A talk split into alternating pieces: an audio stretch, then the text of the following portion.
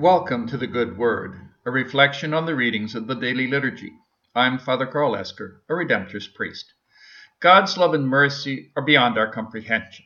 We human beings are often too close minded and closed hearted to enter into the expansive love that is God.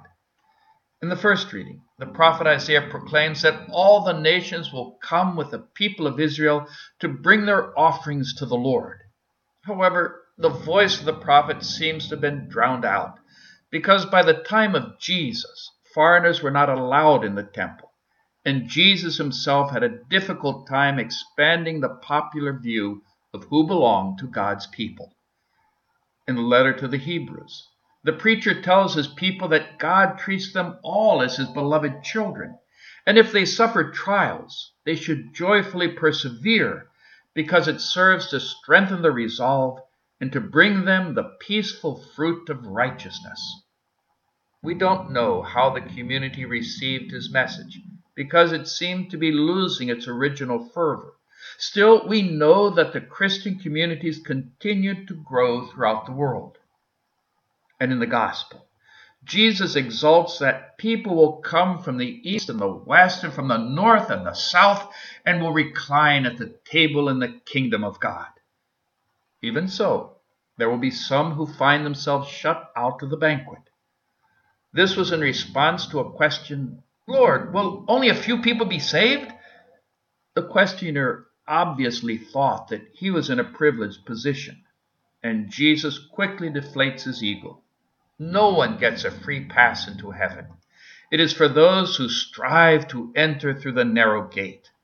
In other words, those who try to follow Jesus with all their hearts, because Jesus is the gate and the only sure way to the Father.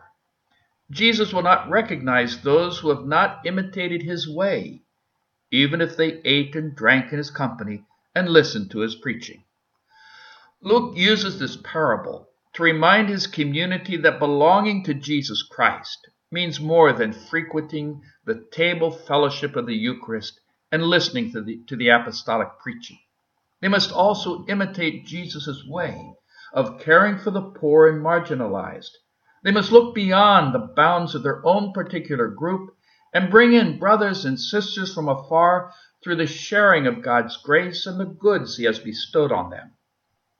This is a difficult message for us even today, when our society encourages us to bond into groups that think and look alike and demonizes anyone who is different.